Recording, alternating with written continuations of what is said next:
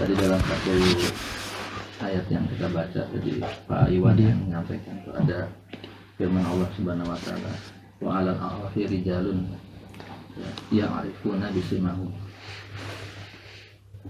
Eh, di Arab itu ikatan-ikatan yang paling tinggi ada orang-orang penghuni surga yang saling kenal mudah-mudahan kita nih kenal di dunia nanti kita ditemukan juga dan Amin. Ya Allah. Amin. Amin. Amin. Langsung aja anak ingin buka pertemuan ini tadinya karena panjang kita bercerita ini tadi anak pengen tutup aja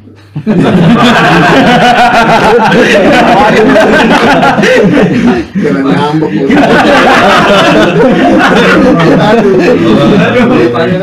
udah Qurannya ada Bentar lagi izin pulang.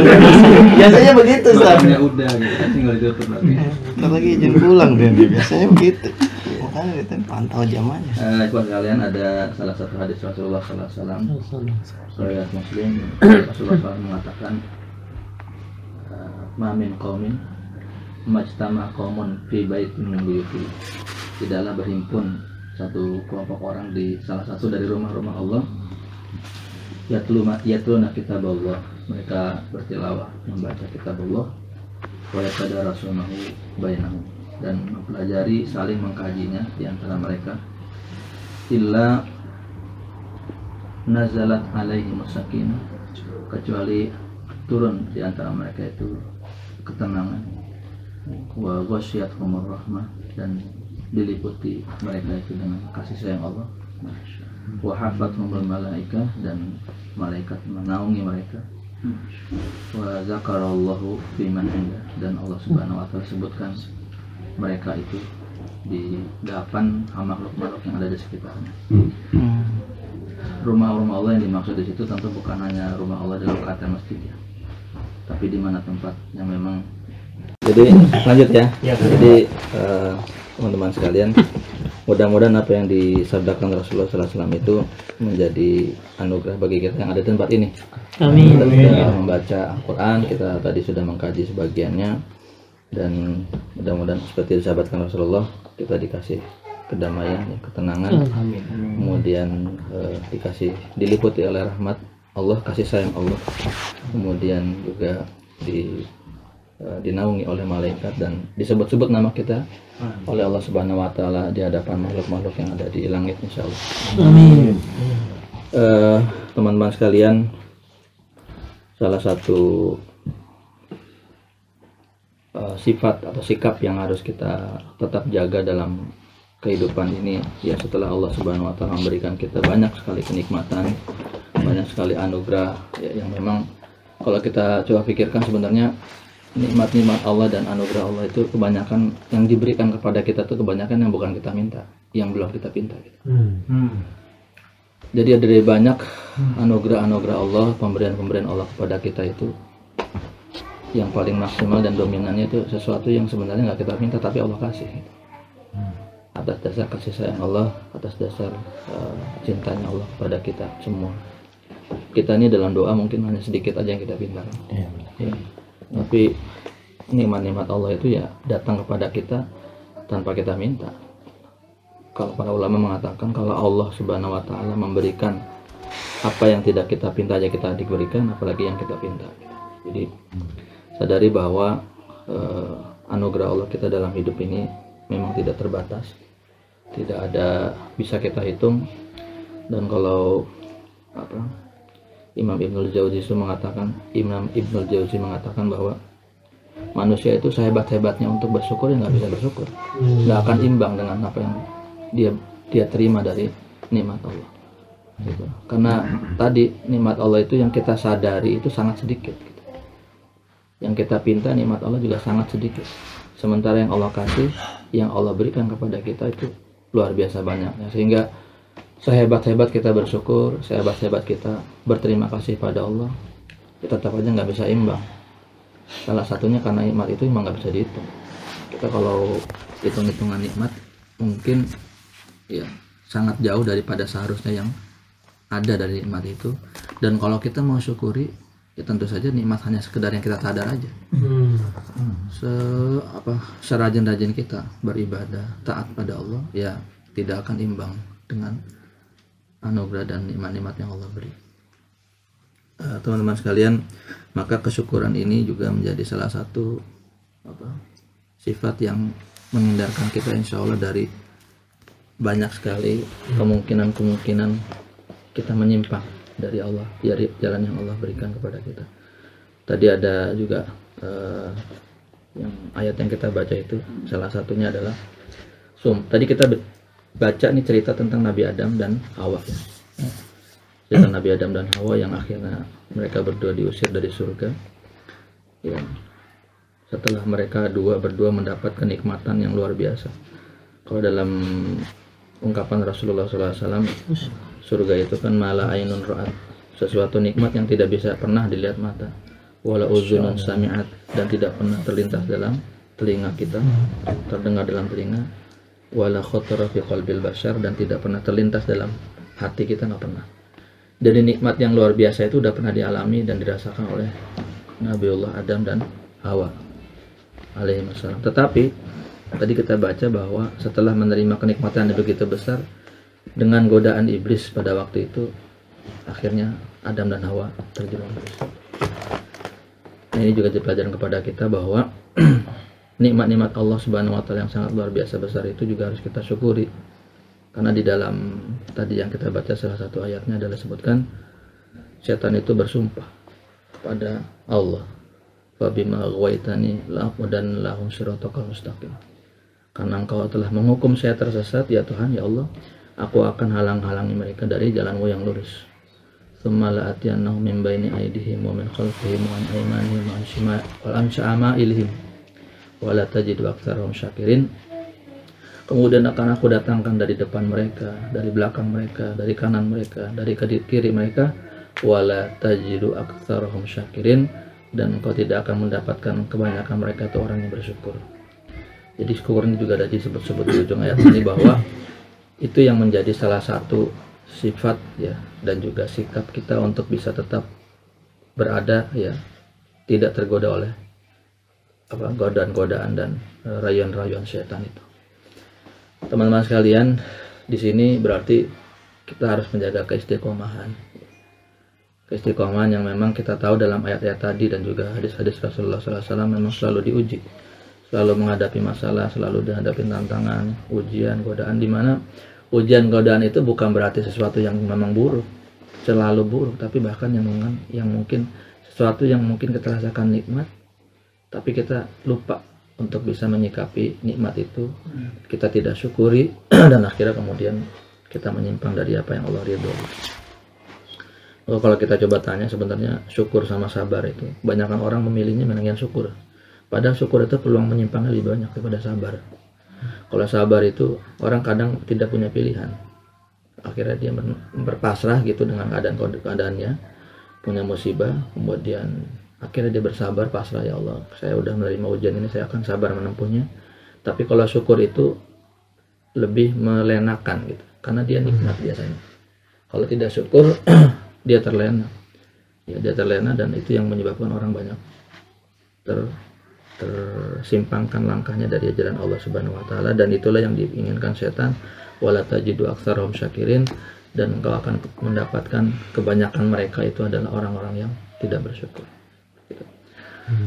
Eh, teman-teman sekalian, Alhamdulillah ya Allah Subhanahu Wa Taala telah memberikan taufik, yang memberikan kekuatan, memberikan bimbingan pada kita sampai kita hadir di sini. Ya, betapa banyak sebenarnya kalau kita pikirkan peluang-peluang yang sesungguhnya kalau tidak Allah bimbing kita, kalau Allah tidak tuntun kita nih kita nih jatuh. Kita nih ikut nih, kita ikut terbawa dengan segala macam kemungkinan-kemungkinan gitu. Karena manusia banyak lemahnya kita ini. Tapi karena Allah sayang sama kita, kemudian Allah bimbing kita, Allah beri kita kekuatan, Allah beri kita keistiqomahan dalam keimanan dan bahkan Allah pertemukan kita di sini. Ya, mudah-mudahan ini dalam kerangka juga kita saling memperkuat. Keimanan kita, memperkuat ukhuwah kita. Yang tadi kita harapkan mudah-mudahan pertemanan, persahabatan, persaudaraan dan ukhuwah ini enggak enggak hanya di sini nih ya. Tapi ketika kita pulang pun gitu ya, kita akan segera mencari saudara-saudara kita nanti di sana. Kita akan cari orang-orang yang memang bisa ya meneguhkan kita dalam keimanan. Karena di mana pun ujiannya banyak. Setan tadi dulu katakan ke depan belakang kanan kiri. Jadi setiap kita jalan setannya ada orang kebanyakan sama setan itu takut karena setan setan tuh takut karena nakut-nakutin gitu ya. Padahal setan yang bahaya itu bukannya nakut-nakutin tapi menggoda mengganggu menggoda menggiring tanpa kita sadar dengan cara-cara dan uh, uh, uh, tipu daya yang memang kita sering kali lupa menjadikan kita lupa. Nah alhamdulillah di samping itu semua tadi anak coba perhatikan teman-teman semua baca tilawahnya bagus-bagus terutama siapa terutama? Yang iya. Bagus-bagus semuanya subhanallah. Kupluk ya, kope lah. Iya, kupluk ini. Lain. Allah berikan kita kemampuan ya eh, untuk tilawatul Quran bagus-bagus itu. Dan eh, apa tanda juga bahwa kita sesungguhnya dekat lah mudah-mudahan dengan Quran dan salah satu salah satu apa eh, orang ciri ya ciri manusia yang dekat dengan Quran tentu saja kalau kita sudah merasakan ada banyak kenikmatan, ada banyak manfaat dari sesuatu itu kita akan cenderung untuk bisa menyampaikan kepada orang apa yang kita rasa gitu. Ya kalau kita sudah bisa tilawatul Quran, kita sudah bisa merasakan nikmat dengan membaca Quran, kita merasakan banyak manfaat berislam, kita merasakan banyak kedamaian dalam hati kita dalam beriman ini ya. Anjuran berikutnya adalah kita ajak orang lain untuk bisa seperti apa yang kita lak- lakukan setidaknya gitu.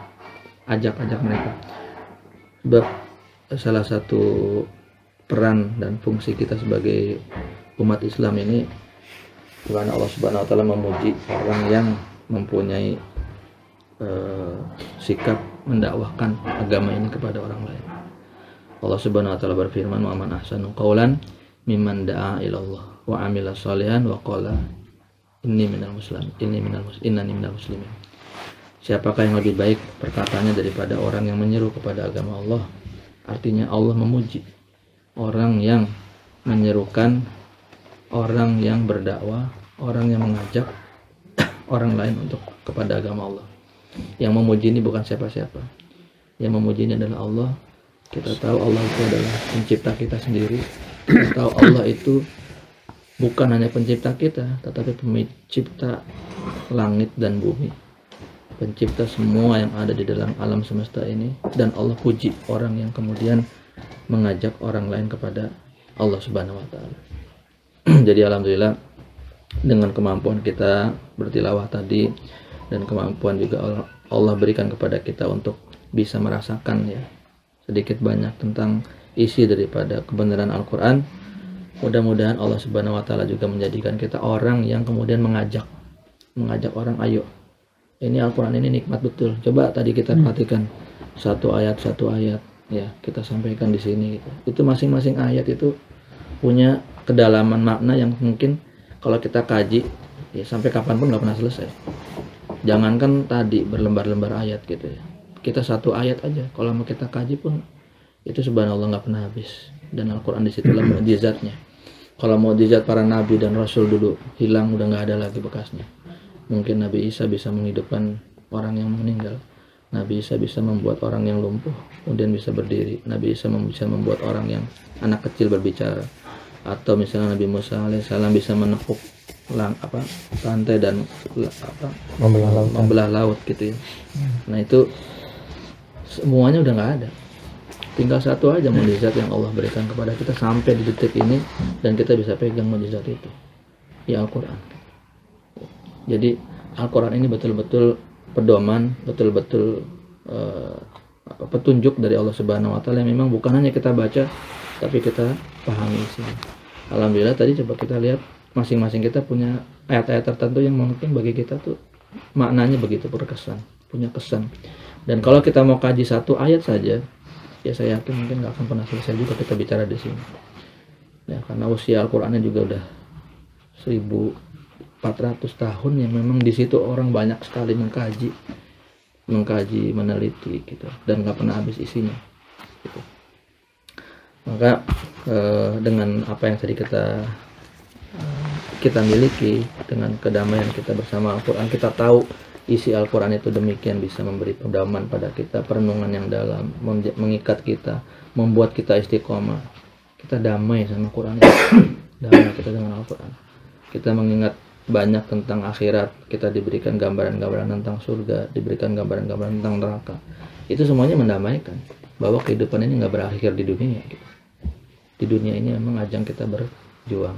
Ajang kita menghadapi ujian dan kita mudah-mudahan Allah bantu untuk bisa lolos dalam ujian-ujian yang ada dalam dunia ini. Gitu. nah, teman-teman sekalian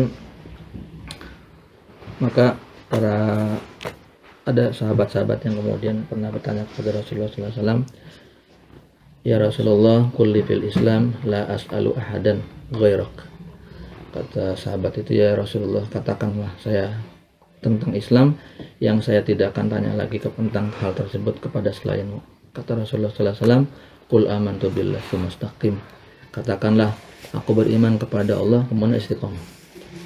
Udah iman istiqomah. Dan keistiqomahan ini yang menjamin kita bisa melangkahkan waktu melangkahkan kaki melewati waktu kita dari waktu ke waktu sampai nanti Allah katakan peran hidup kita selesai gitu. Dan kita ingin sekali bahwa peran hidup kita yang memang kita nggak tahu ada depan berapa berapa banyak ini berapa lagi hari berapa lagi bulan berapa lagi tahun yang ada sisa di depan kita itu kita nggak pernah tahu. Yang jelas Allah akan ada titik terakhir kita di situ peran kehidupan kita berakhir dan kita ingin ya di situ kita dapat husnul khotimah. Amin. jangankan ya husnul khotimah udah sangat bagus ya tapi kita juga lebih dari itu kita pengen mati syahid di jalan Allah. Kita pengen matinya kita itu titik akhirnya kita itu dalam kondisi kita berjuang ya, berjuang mempunyai manfaat kepada banyak orang. Itu yang yang kita pengenkan dari akhir hidup kita itu. Rasulullah SAW pernah mengatakan begini. Iza aradallahu bi abdin Iza aradallahu abdan bi khairin. Kalau Allah mengendaki seorang hamba itu dengan kebaikan istakmalahu. Dia akan gunakan orang itu. Sahabat-sahabat bertanya kaifa yastamilu ya Rasulullah? Gimana Allah menggunakan apa menggunakan orang itu ya Rasulullah kata Rasulullah yahdihi ila amalit ta'ah qabla mautih Allah Subhanahu wa taala akan tunjukkan orang itu pada amal-amal yang taat sebelum dia meninggal. Jadi istamalahu itu apa ya? digunakan sama Allah. Gimana cara menggunakannya? Allah beri petunjuk dia menjelang meninggal dan ketika dia melakukan ketaatan kemudian Allah cabut. Nah kita semua ini semua eh, belum tahu nih sama lah semua kita ini belum tahu akhir kita seperti apa. Meskipun mudah-mudahan kita berusaha untuk istiqomah, kita berusaha untuk baik begitu. Tapi mudah-mudahan di akhirnya kita tetap baik. Ya, tetap baik. Karena para ulama-ulama pun mengatakan kalau kita ingin memberi nama seorang anak, jangan mengambil nama orang soleh yang masih hidup. gitu.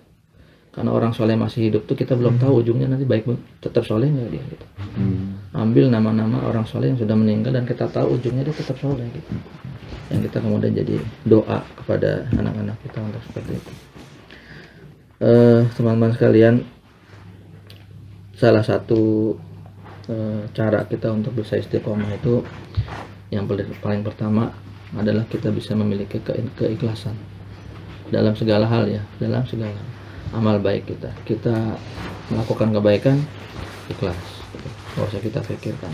Kita melakukan amal taat ikhlas jangan mengharapkan apa pun dari yang kita lakukan tentang kebaikan itu dari manusia. Udah nggak usah. Ya kita melakukan segala sesuatu. Kalau kita ikhlas beribadah kita ikhlas berjuang kita ikhlas kemudian kita beramal kita ikhlas berkorban untuk dakwah ini kemudian kita ikhlas mudah-mudahan dengan keikhlasan itu kita bisa istiqomah semakin kita tidak ikhlas semakin kita mengharapkan sesuatu dari apa yang kita lakukan semakin kita akan susah untuk istiqomah. Semakin kita mengandalkan wujud materi orang atau hal-hal yang bersifat keduniaan dalam kita melakukan kebaikan semakin kita kecewa. Dan di situ kemudian kita nggak ikhlas. Kalau kita melakukan ketaatan kemudian kita berharap dengan ketaatan itu dipuji orang kita pasti kecewa karena orang juga mungkin muji mungkin enggak. Mungkin orang tahu mungkin juga enggak. Mungkin bahkan kita berharap dipuji tapi malah dicaci bisa juga. Tapi kalau seandainya kita berharap bukan sama orang yang kita harap adanya hanya Allah kita akan lebih istiqomah. Kalau orang mungkin kita dikasih sesuatu atas ketaatan kita mungkin juga enggak. Kalau dikasih sesuatu kita senang kalau tidak dikasih sesuatu itu kita kemudian tidak suka. Akhirnya kita berhenti dari beramal taat nah ini model bentuk keikhlasan yang memang harus kita pegang di mana saja kapan saja berbuat baik nggak usah ngandelin orang ya ini urusan kita sama Allah bukan urusan kita dengan manusia bahwa manusia memuji kita kita syukuri tapi kalau manusia tidak tahu, manusia kemudian tidak menerima apa yang kita lakukan, bahkan kemudian mengkritisi dan menganggap kita ini tidak punya peran baik apa-apa ya nggak apa-apa. Gitu ya. Urusannya sama Allah. Dan salah satu bentuk ke keikhlasan kita tuh bisa kita punya punyai kalau kita punya amal-amal rahasia dengan Allah. Bikin apa? Jadikan kita dalam menjalani hidup ini ada amal-amal rahasia yang memang kita punya. Hanya kita sama Allah aja yang tahu gitu apa aja bentuknya gitu bisa kita misalnya bersedekah yang memang orang lain nggak ada yang tahu kecuali Allah jadi kita bisa mengandalkan doa berharap penuh kepada Allah dengan amal kita itu bisa juga berupa amal-amal kita zikir kita apa yang kita perbanyak dalam hidup kita ini. Tapi nggak ada orang yang tahu. Hanya Allah yang tahu. Bisa juga bentuknya kita ibadah yang orang lain nggak ada yang tahu. Tapi rutin kita pegang. Amal itu kita banget tuh. Yang memang menjadi amal rahasia kita sama Allah. Para sahabat itu memiliki banyak amal-amal rahasia seperti itu. Meskipun pada akhirnya uh, mungkin amal-amal rahasia itu diketahuan juga sama orang lain gitu ya. Tapi dia betul-betul menjaga amal rahasianya ini betul-betul kaitannya dia dengan Allah. Dulu mungkin kita pernah baca juga cerita tentang uh, Ali bin Zainal Abidin bin Ali.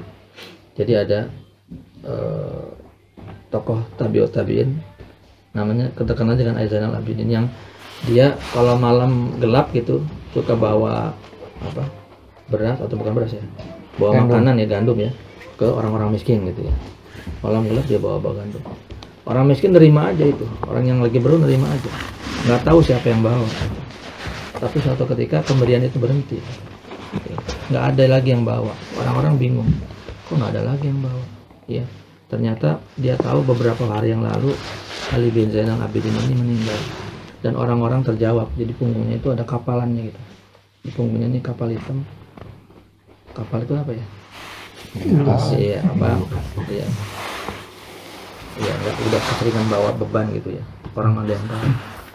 Dan di situlah kemudian rahasia amal dia dengan Allah. Kita bisa pilih apa aja. Dan itu syarat kita juga di antaranya supaya kita bisa memunculkan rasa ikhlas kita dalam bekerja beramal. Kita kalau ada orang tahu amal kita begini dipuji ya, mungkin setan membisikkan hmm, hebat ya gitu dipuji. Hmm. tapi kita juga bisa balas itu saya nggak perlu dipuji. Ada amal yang maka nggak tahu ya kecuali engkau ya Allah. Jadi setan itu biasanya begitu.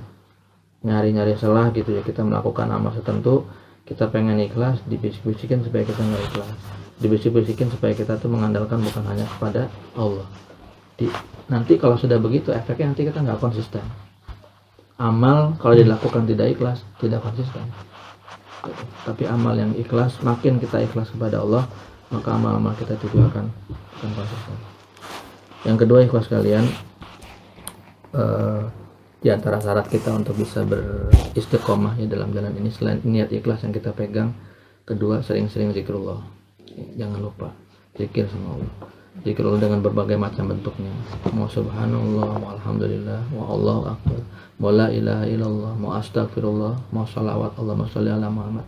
Ini lidahnya kalau bisa kita tuh dalam kondisi kita sering-sering zikir naik mobil kita zikir di mobil kita zikir di motor kita zikir di sepeda kita zikir semua mau zikir. Karena zikir itu di antara yang kemudian membuat kita nggak punya perisai tidak terlalu mudah digoda sama setan. Kita konsentrasi. Kita nih pikirannya berpikir kaitan sama Allah kaitan sama Allah. Kan dalam doa-doa harian pun Allah Subhanahu wa taala mengkait-kaitkan apa yang kita lakukan itu selalu dengan Allah. Uh, kalau selalu kait katanya dengan keimanan, keakhiratan kepada Allah. Kita makan saja. Doanya Allah mabarik lana fi ma razaqtana wa qina azabannar. Makan tapi dalam doa itu ada permintaan kita supaya terhindar dari azab neraka gitu. Coba tuh betapa dalam nih ya Allah Rasulullah ajarkan kita untuk doa setelah makan Allah mabarik Allah alhamdulillah ziat aman wa saqana wa ja'alana minal muslimin ya Allah engkau terima kasih. Engkau telah memberi aku makan dan minum. Wa ja'alana minal muslimin keimanan lagi. Allah berikan alhamdulillah karena engkau telah menjadikan aku sebagai orang Islam. Jadi semua mua kegiatan-kegiatan kita bangun tidur ahyana ba'dama amatana wa ilahin nusur engkau telah alhamdulillah engkau telah menghidupkan aku setelah mematikan aku wa ila wa uh, ahyana ba'dama amatana wa ilahin nusur dan kepada dialah kita akan dikumpulkan diingatkan lagi dengan akhirat.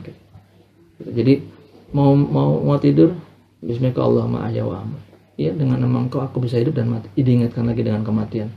Jadi hampir semua doa-doa zikir-zikir kita baik doa yang kaitan dengan peristiwa-peristiwa ataupun zikir-zikir yang lepas dari peristiwa itu yasin yasin yasin sama zikir kita. Banyak banyak banyak istighfar. Kita jadi kuat.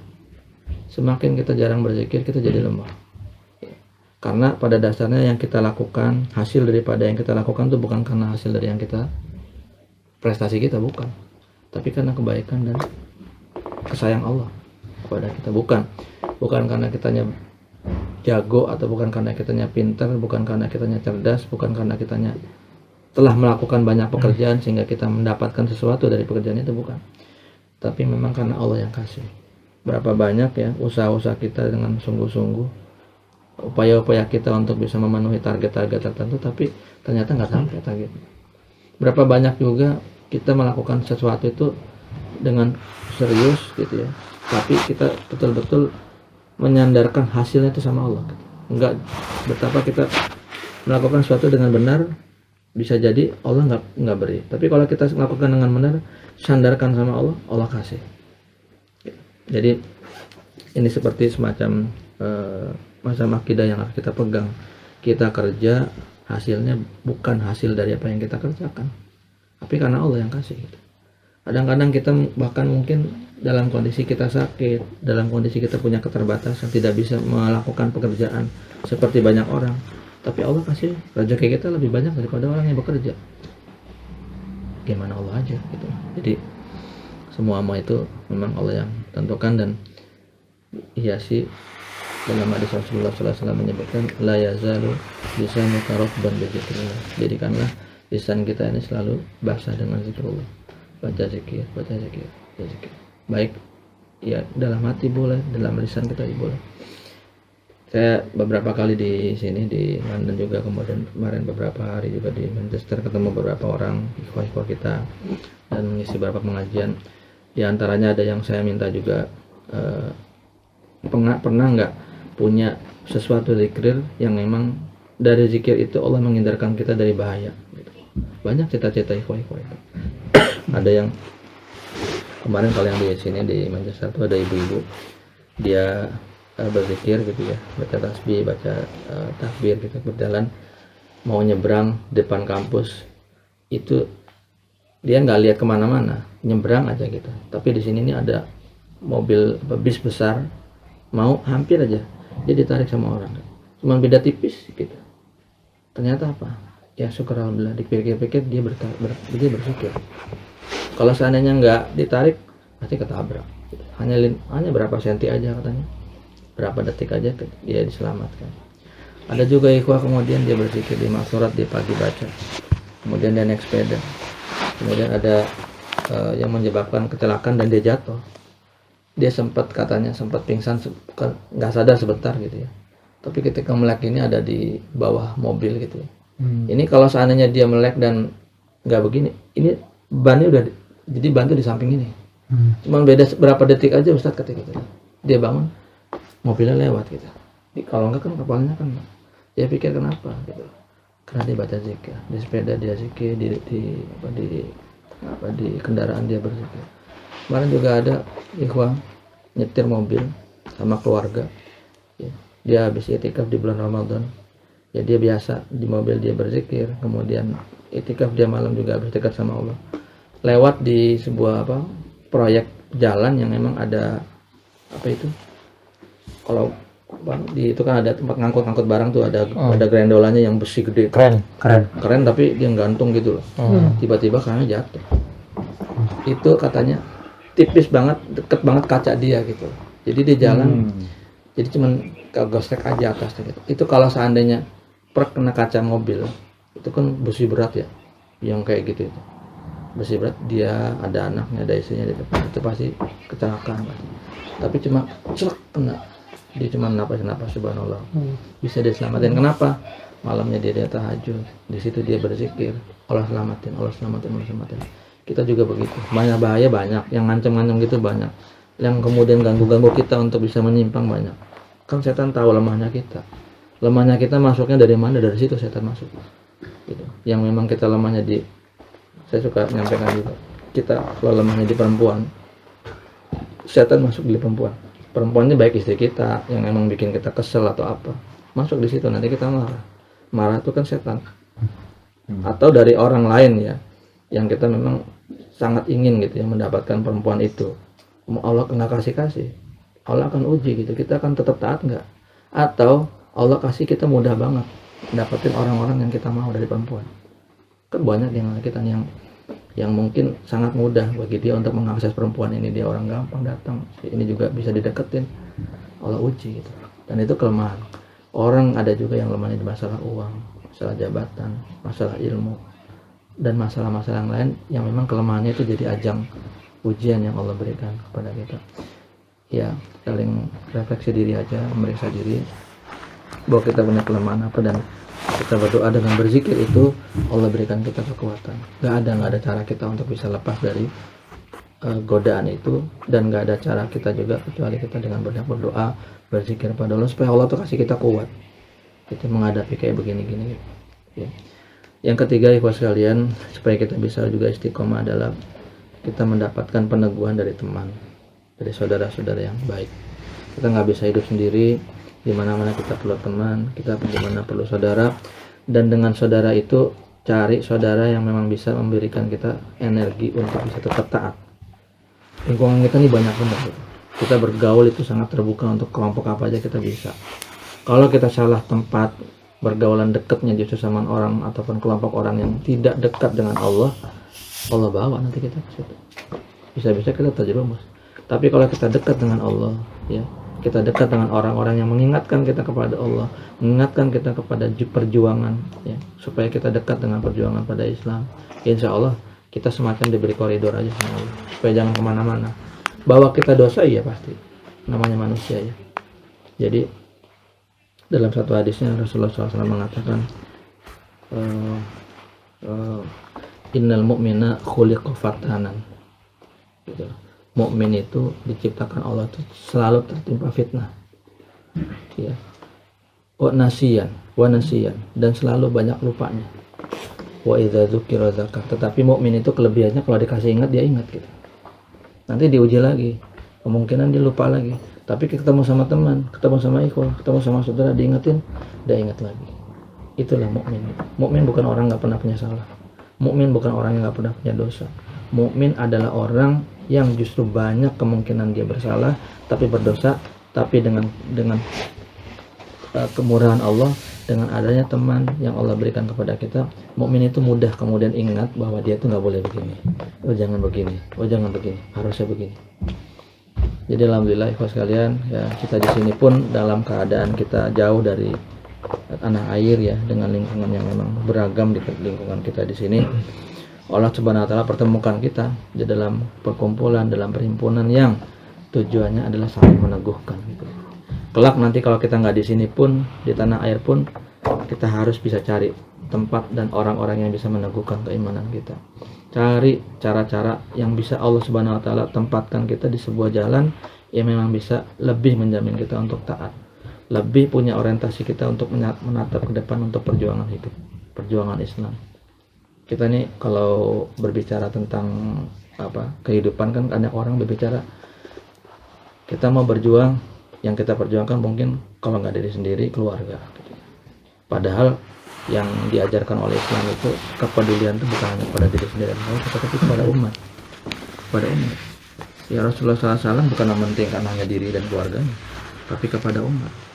Dan kalau orang mengatakan ingin mengikuti sunnah Rasulullah SAW sunnah itu bukan pada tampilan-tampilan lahir ya.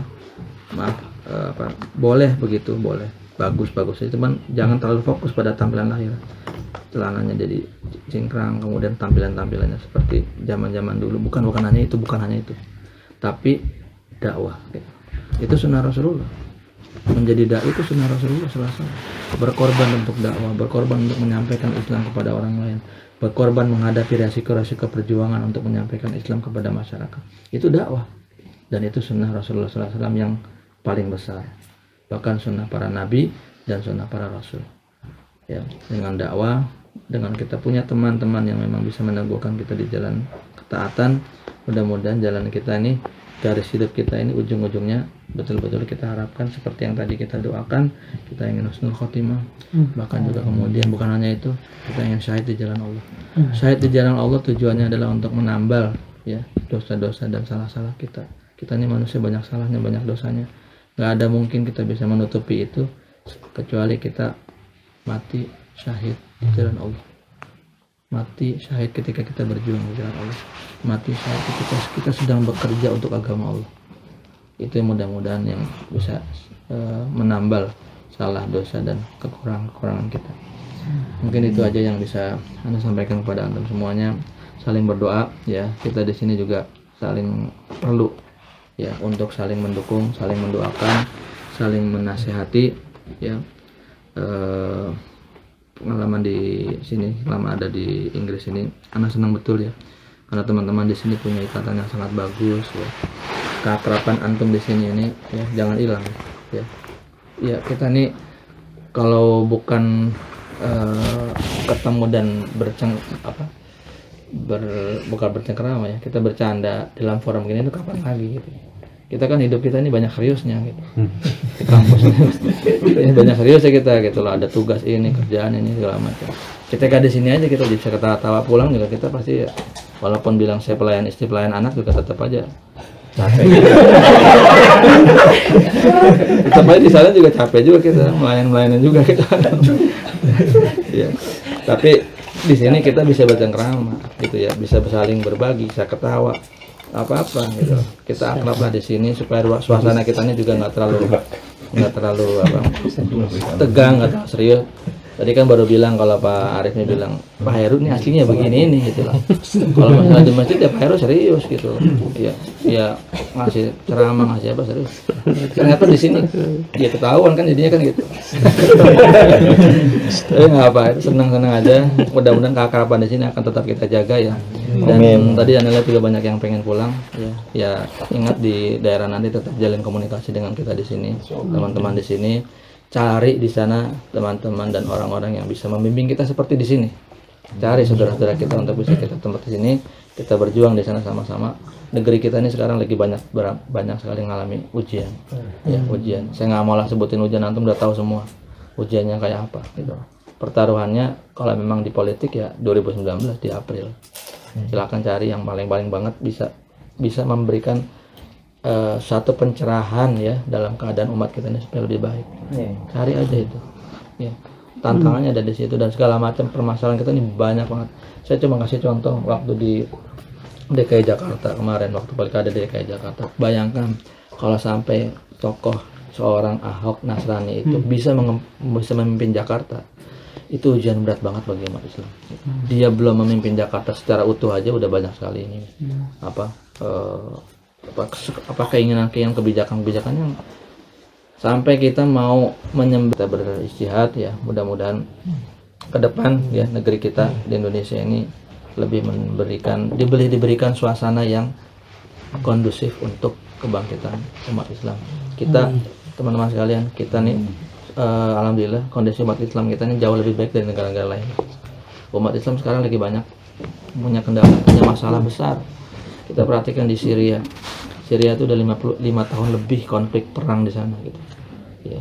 Orang yang meninggal dalam konflik Syria itu lebih udah lebih dari 500 dan mendekati satu juta meninggal itu.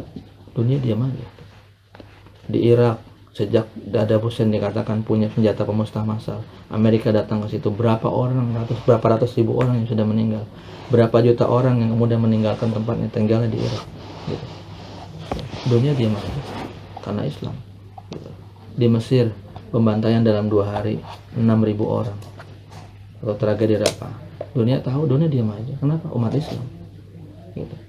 Di Palestina sekarang udah udah 60 atau mau 70 tahun dijajah. Dari dulu penjajahan Israel atas Palestina. Bukan hanya sekedar dijajah dan diambil dalamnya diambil potensi negerinya. Diusir orangnya gitu.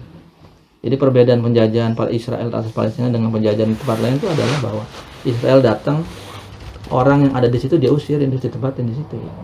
Kalau penjajahan kan biasanya dia datang diambil potensinya sumber alamnya diambil orangnya dipekerjakan paksa gitu kan. Ada itu penjajahan. Kalau Israel nggak gitu. Dia datang tempatnya diambil orang yang ada di situ sudah keluar. Itu tragedi Nakbah tahun 48 5 juta orang Palestina keluar dari Palestina.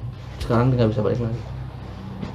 Jadi negara apa dunia Islam kita memang juga lagi banyak masalah. Saudinya lagi perang di Yaman kemudian negara-negara lain juga udah banyak yang uh, punya konflik dan akhirnya menjadi sudah menjadi susah gitu bagi kehidupan bangsa-bangsa Muslim di berbagai negara.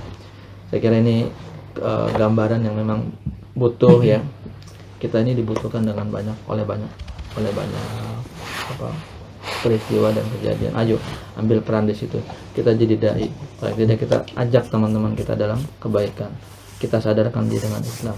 Ayo kita bikin perhimpunan persaudaraan yang kuat, yang bagus, saling mendukung, saling mengingatkan, saling menguatkan, supaya kita ini istiqomah. Gitu.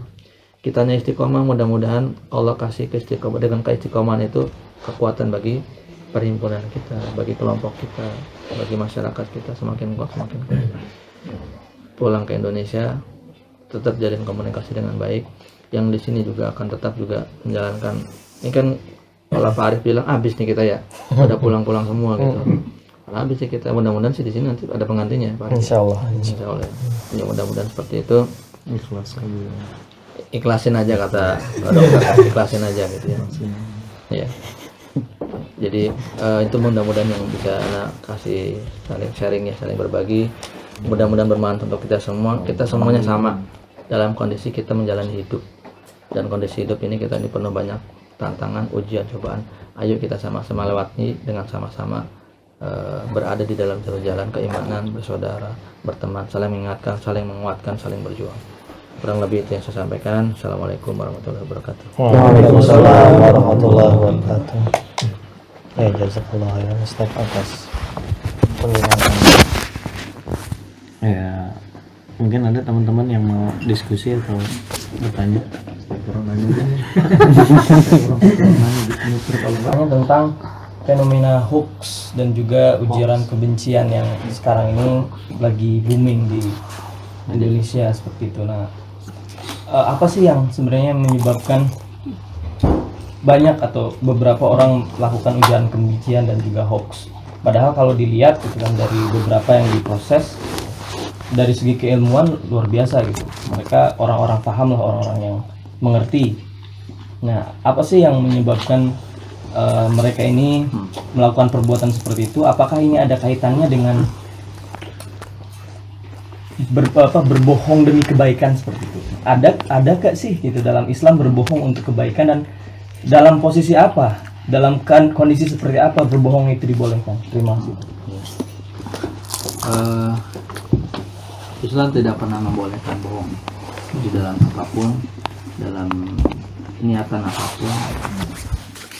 Mungkin kalaupun ada dikatakan kebolehan-kebolehan untuk berbohong itu bukan dijadikan sebuah tema yang kita sodorkan.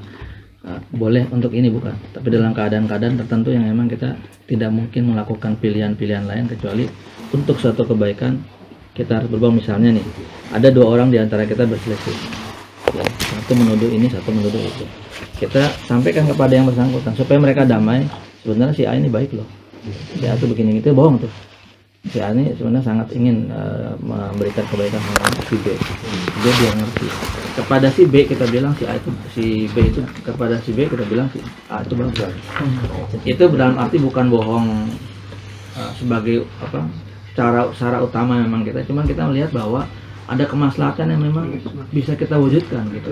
Dan itu pastinya punya motif dan punya tujuan yang jelas gitu ya. Ya ini kita sampaikan kebenaran ke- eh, bukan kebenaran artinya sesuatu yang memang membuat dia jadi punya masalah baik gitu. Ini juga akhirnya mereka berdamai akhirnya jadi bagus. Dan justru yang berkembang sekarang itu bukan begitu justru kebalikannya.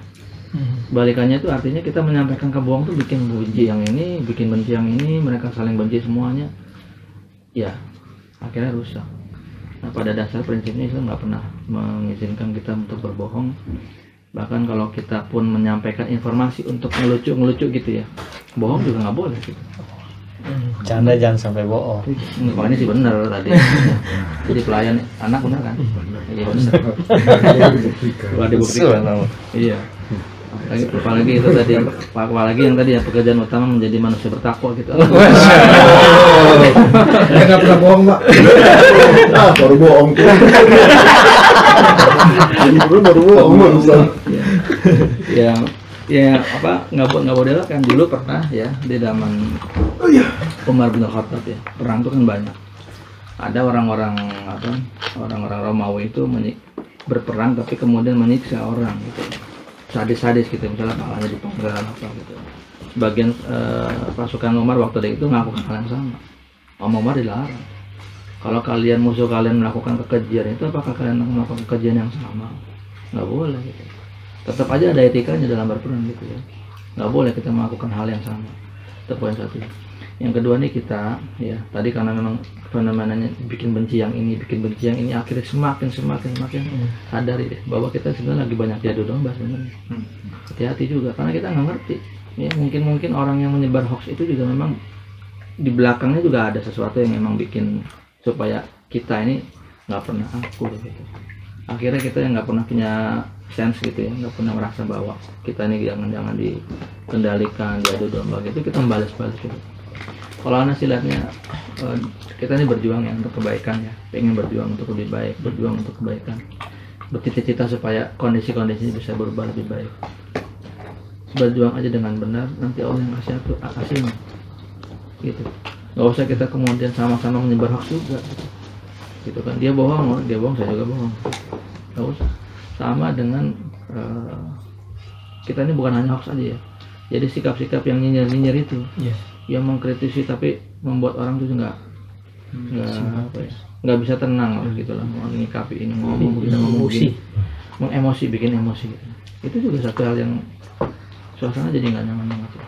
Nyaman. Dan kita nggak boleh tuh memprovokasi begitu gitu Rasulullah SAW ya dulu coba batang bayangkan Abdullah bin Ubay itu udah jelas jelas munafiknya ya kan? dengan sikap-sikap dia selama ketika berperang Uhud kemudian 300 orang balik, karena pengaruhnya dia.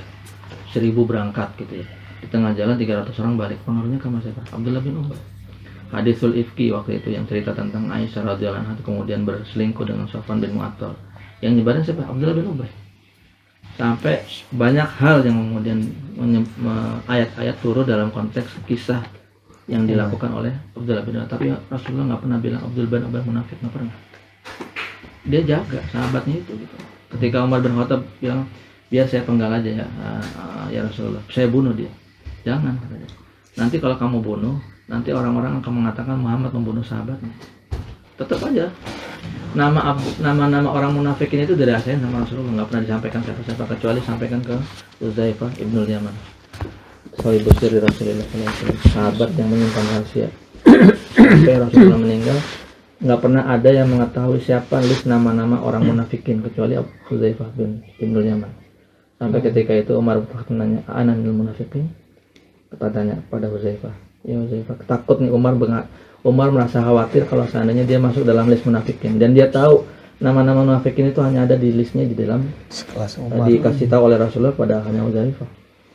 Kata Umar ya yang saya termasuk munafikin nggak?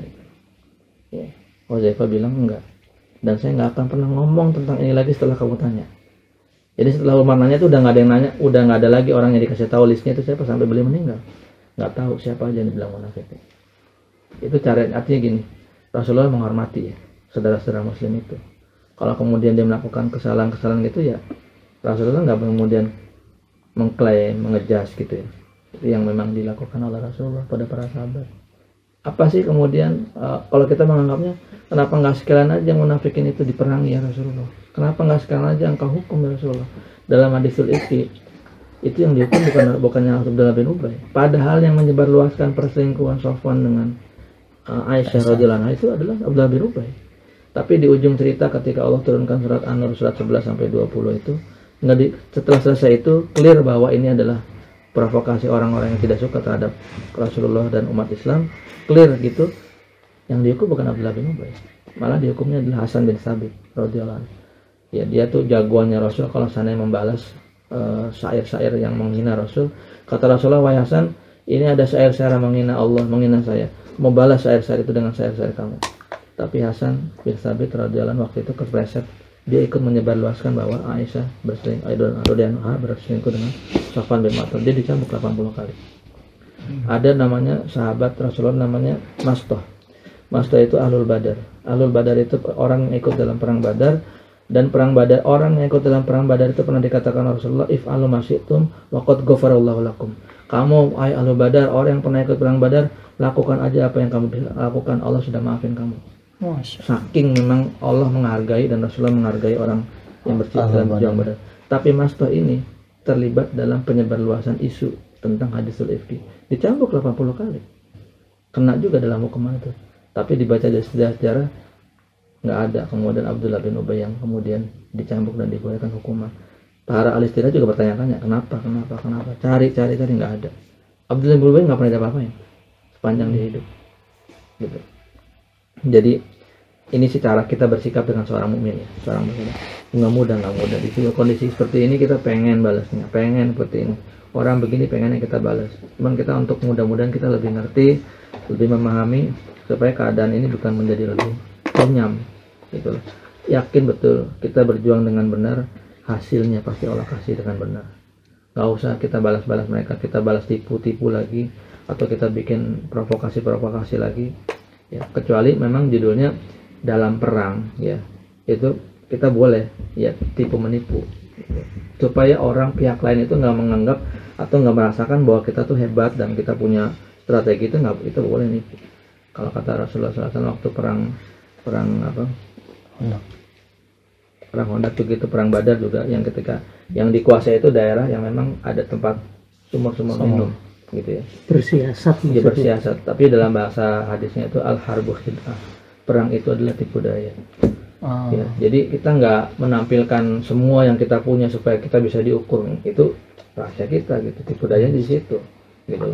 Kemudian kita akan melakukan strategi begini-begini itu rahasia kita yang akan kemudian kita hadapi mereka dengan cara itu. Tapi bukan berbohong dalam artian kita ini begini begini ternyata kita nggak begitu gitu enggak nggak gitu enggak tapi kita tampilkan sesuatu yang sifatnya orang jadi pihak lain tidak mengetahui bahwa kita melakukan sesuatu yang kita tuh sebenarnya punya strategi, punya langkah, punya rencana yang bagus untuk bisa memenangkan suatu pertarungan. Bukan kemudian kita melontarkan sebuah isu kebohongan, gitu, bukan. Atau dalam apa perang Badar itu juga, kemudian yang membuat bayangan-bayangan ketakutan itu kan Allah juga. Ketika Allah turunkan malaikat, ya, ribuan malaikat turun, itu bukan kemudian kita bohong gitu, kita jumlahnya banyak, enggak gitu. Orang kafir musyrik melihat itu banyak aja, gitu. Melihat banyak aja. Nah itu yang kemudian jadi pelajaran ya bagi kita. Nanti Allah sendiri yang akan bisa atur dan Allah mem- membuat irodahnya ini jalan perjuangan ini Allah yang atur. Apa emang kemudian semua semua yang Allah atur itu jadi nikmat jalannya nggak ada masalah? Enggak juga. Pasti banyak masalahnya. Pasti tetap ada masalahnya. Sahabat-sahabat itu ketika perang Badar kan ngantuk, capek, tapi tidur seger. Allah yang atur aja udah. Dikasih hujan sedikit, mereka jadi seger mereka ngantuk tidur bangun sebentar jadi segar jadi proses perjuangan ini ketika kitanya ikhlas benar berjuang dan kita benar gitu ya prosesnya dia oleh ngatur deh oleh ngatur aja gitu ya meskipun ada susah-susahnya tapi yang ngatur ujung-ujungnya Allah yang kasih beri kemenangan gitu. Jadi kita berjuang ini lebih nyaman lebih damai nggak usah terlalu beban terlalu berat ya. Apalagi yang hoax hoax kayak gitu kita paling tidak kita yang ngerti bisa mengendalikan diri nggak usah kita gitu, gitu. kita bisa paham gitu. Nggak usah lah kita mem- memperunyam keadaan itu dengan menyebarkan hoax lagi udah. Yang nyinyir nyinyir yang kemudian mengatakan orang juga emosi provokasi udahlah nggak usah gitu kita mendingan membuat strategi biar kita menang kita kuatkan umat ini kita kasih pemahaman yang bau yang bagus nanti Allah atur jalan itu Allah atur ya nggak selalu harus kita menang dengan cara-cara yang seperti itu kira itu kurang lebih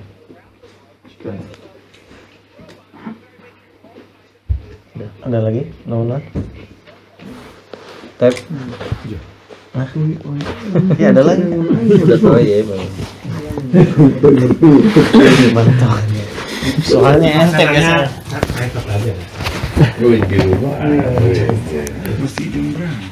Ada Pak Iwan mau nanya? Saya mau nanya. Ah, dulu. Ah, dulu. Wah, mangga, mangga Pak. Pertanyaannya sederhana. Bagaimana kita seperti Pak Ustadz tadi mengatakan bahwa kalau ada dua saudara Muslim yang bertengkar, terus kita berusaha untuk menyadarkan mereka dengan sedikit memulas apa yang kita sampaikan ke A atau ke B. Ya. Terus eh, pertanyaannya adalah kalau tetap dua belah pihak ini tidak mau akur padahal kita sudah berusaha senetral mungkin jadi tidak ada kesan bahwa membela A atau membela B senetral mungkin tapi keduanya ini tetap dua belah ku- kubu ini tetap ingin beradu bertengkar ya. padahal kita tahu persis kalau mereka bertengkar yang rugi itu kita sendiri gitu nah kita sebagai orang yang ingin mendamaikan kalau mereka berdua tetap ngotot. Apa yang harus kita lakukan? Maka kita tahu kalau dua kubu ini sampai bertemu sampai saling istilahnya bentrok gitu ya ya rugi sendiri. Yang senang malah musuh kita gitu loh. Nah, itu itu yang saya rasakan mbak Ustaz. Kadang ada yang sana ngomong gini yang sini ngomong gini. Kalau kita ngasih nasihat salah sedikit dikira belain si A kalau salah sedikit kirain belain si B. Tapi kalau nggak di kalau kitanya nggak ngomong kok dua kubu ini kok tetap berseteru nggak akur-akur gitu loh. Padahal kan sama-sama ruginya sama-sama muslim. Dan setan yang apa namanya yang seneng itu loh. Ya itu strategi apa yang harus kita kita lakukan gitu makasih Jadi yang pertama kita usaha wajib ya, kita lakukan tapi hasilnya itu memang biar yang membolak-balikan hati dan sebagainya itu Allah aja. Jadi wajib kita satu adalah berusaha itu akhirnya yang membolak-balikan hati itu bagaimana kondisinya masing-masing orang itu ya Allah kita nggak bisa juga. Yang kedua doa. Kalau emang kita merasa bahwa ada satu keadaan yang memang kita khawatirkan bahwa kubu ini si A dan si B kalau bertengkar tadi kitanya jadi efeknya nggak baik doain aja supaya Allah berikan dia petunjuk supaya Allah berikan dia kelapangan hati supaya Allah berikan dia apa, eh, kesadaran ya untuk bisa berbuat lebih baik dan bukan harus saling bergontok-gontokan sebut aja namanya. Dalam doa kita. Ya jangan sungkan-sungkan sebut nama-nama itu nanti Allah yang akan berikan pengabulan insya Allah jadi setelah kita berusaha habis itu berdoa gitu. Iya betul. Betul itu aja. Kita nggak punya apa-apa. Memaksa-maksa gimana kita kan kita punya doa Allah yang perlu kemudian memberikan jalan seperti apa maunya Allah setelah kita berusaha gitu ya. terima kasih Ya, Wek. Oh, udah tentu udah udah pada begini media nih Lanjut, lanjut. Pak Iwan ini datang nanya. Nggak ada. Pak. ke toilet udah belum media Belum, nggak ada. belum media dong biasanya pertama gitu Nggak ada. Ya, ini tuh mikir mau Pak Ya. Nanti kalau ada yang mau tanya, silakan hubungin. Adidas. Tanya nomor. minta Dia maaf biasanya nanya nih. Dia nggak pernah nanya Tapi saya takut kayak gini. Langsung kan? Ini saya mau nanya. Iya, ada. Jangan. Tandain. Eh, saya ke sini tuh 2014 berangkat ke sini jadi sudah sudah sudah lumayan lama oh mungkin lebih lama tapi di 2014 itu yang saya tahu waktu itu majalah Tarbawi masih ada.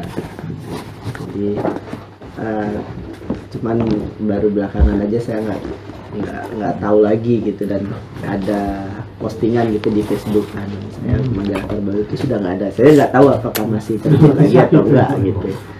Cuman yang dulu saya ingat saya dulu waktu kecil itu ngaji di nama eh, ininya sekolahnya Widatul Ummah. Jadi eh, rak-rak buku itu banyak majalah Tarbawi. Dan dan salah satu yang saya ingat di majalah Tarbawi itu banyak hal-hal yang sifatnya kita sepi eh, men- menyendiri sejenak dan merenung kembali tentang fitrah kita sebagai umat Islam. Dan dan masya Allah hari ini saya ketemu dengan dengan Ustadz gitu dan ternyata apa yang disampaikan oleh majalah Tarbawi itu juga persis sama Ruhnya nyampe ya? Hari ini gitu. Jadi Allah. kenapa saya takut tadi bertanya? Karena pertanyaan saya kenapa majalah Tarbawi Oh, Nah, tidak lanjut lagi karena karena menyambung ke Mas Ari tadi seperti banyak hoax sekarang gitu, gitu. artinya umat mungkin haus dengan Bacaan-bacaan. informasi bacaan-bacaan yang berkualitas dan ah yang sifatnya itu lebih pada renungan kita kembali pada hakikat kita sebagai umat Islam dan juga hakikat kita bernegara karena itu kadang dua hal yang suka berbenturan hakikat kita sebagai bangsa dan juga peran kita sebagai umat Islam Jazakallah. Mas, mas media ya? Iya. Oh, Tarbawi ya. Tarbawi itu seperti? Seperti umumnya majalah-majalah yang kemudian nggak lanjut lah ya. Jadi masalahnya adalah em, banyak hal ya, tapi nanti gini, produksi majalah itu eh, kalau dia produksinya dia sedikit, biaya produksinya mahal, cetakannya mahal. Kalau dia produksinya banyak, biaya produksi makin kecil. Kalau seandainya tingkat pembeliannya itu nggak memenuhi target yang membuat majalah itu menjadi murah, ya artinya daya belinya tidak besar gitu ya. Maka kita harus mengeluarkan uang untuk lebih besar untuk bisa tetap menerbitkan majalah dengan uang yang memang kita siapkan. Gitu. Bukan bisa bersandar pada pembelian, penjualan, pembelian. Gitu. Nah kejadiannya adalah majalah ini semakin lama waktu itu ya, karena memang ada euforia dunia maya di media digital itu mempengaruhi betul ketika orang kemudian mulai ber- beralih ke internet atau apa pun ya.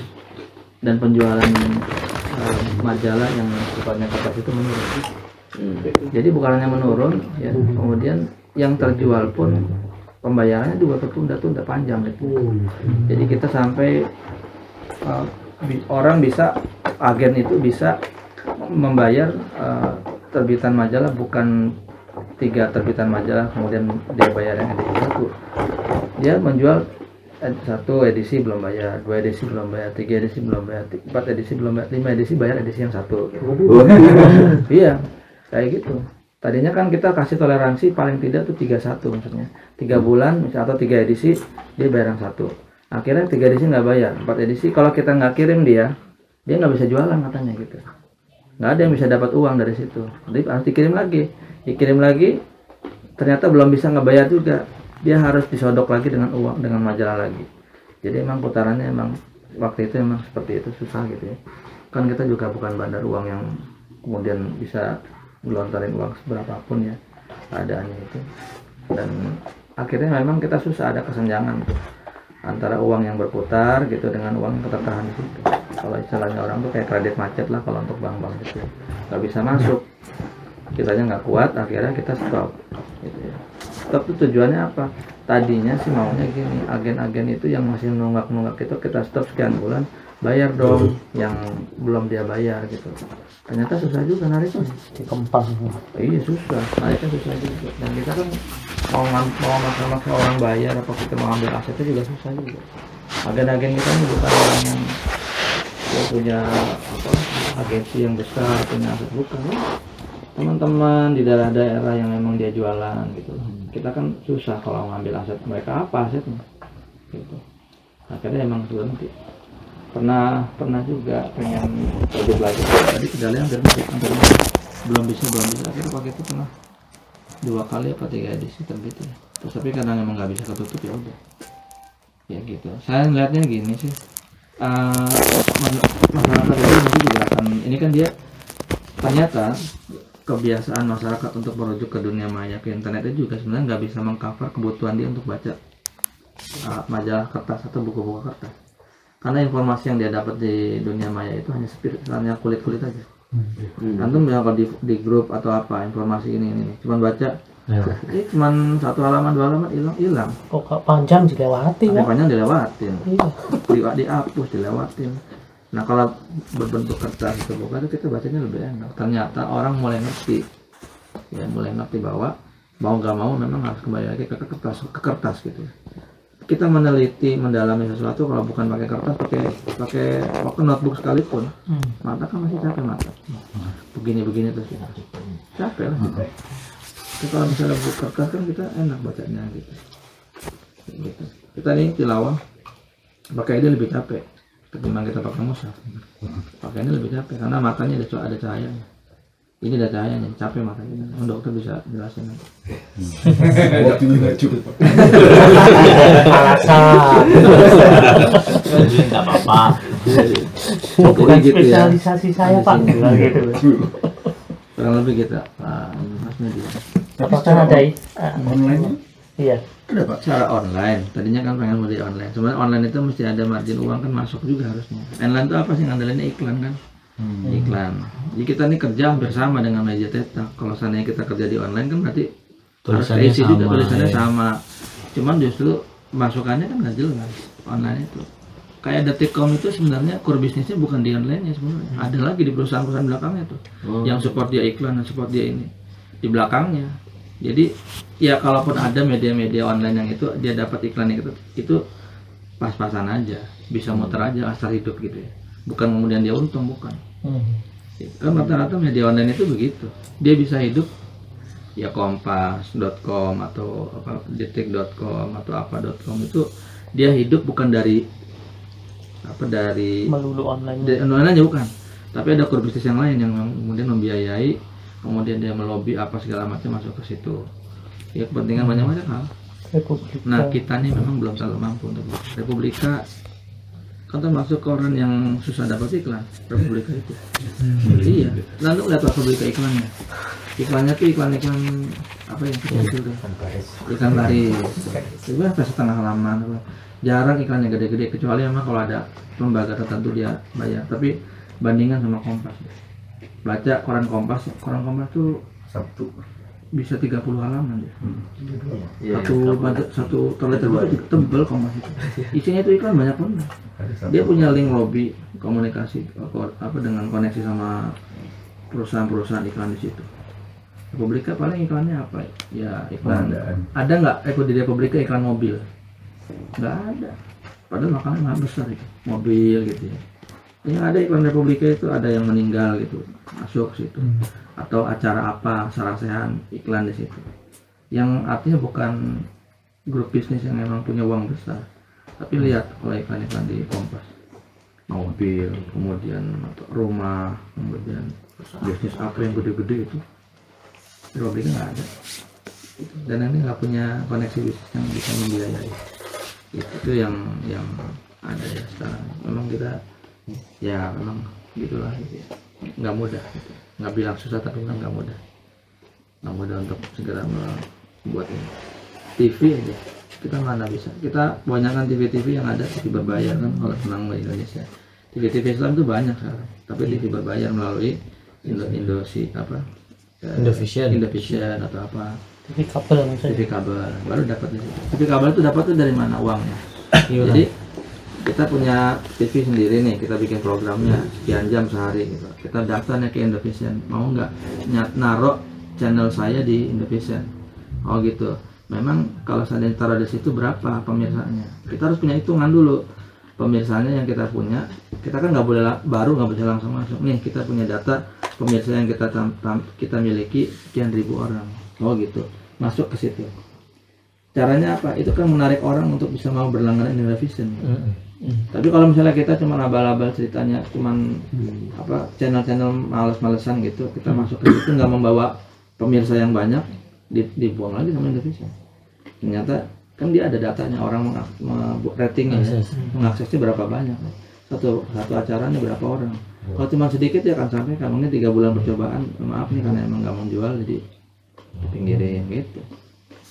Sama kayak misalnya kita bikin film bioskop, film-film Islam itu kan sedikit selalu gagal ininya hampir selalu film-film Islam itu nggak memenuhi target memenuhi ongkos produksinya. Karena apa? Di 21 pertama 21 itu pakai mafianya ada mafianya. Kemudian kalau seandainya masuk tiga hari nggak mencapai target penonton diturunin. Gitu. Dihilangin nggak boleh lagi tadi di, di, 21 nah kita ini di Indonesia jagonya film apa? Pertama film horor. Kalau film horor di Indonesia laku bener coba aja film Kamu bayar sih takut-takutin. Iya, kayak gitu orang pada seneng. Jadi kalau orang yang film yang serius-serius, nasehat, apa gitu gitu, ya paling orang-orang tertentu aja. Sama percintaan Indonesia, yang paling laku remaja. Hmm. Itu yang jago-jagonya. Cuman kalau kita kasih film Islam yang begini-gini, ada penontonnya, cuman yang nggak banyak. Akhirnya target target pengunjung atau penontonnya nggak mencapai target sama 21 udah nggak boleh tampil sedang sementara hampir semua apa bioskop di Indonesia itu ya yang megang 21 Hmm. jadi gimana mau mau nonton? Kita udah banyak punya film-film Islam nggak sampai tuh target bahwa dia memberi pencerahan iya. Cuman kemudian masalahnya nggak efeknya impactnya nggak luas. nggak luas. Cuma segitu aja gitu. Akhirnya dibeli TV dibeli TV ya udah selesai. Hmm. itulah dia ya itu media. Kalau namanya masnya mas media ya. Insya Allah nanti pengua- eh, penguasa media. masih di penguasa media insya Allah. Insya Allah Min. Penguasa media bini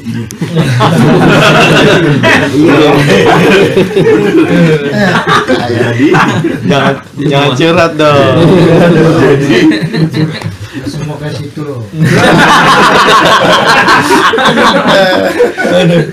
ada aja tuh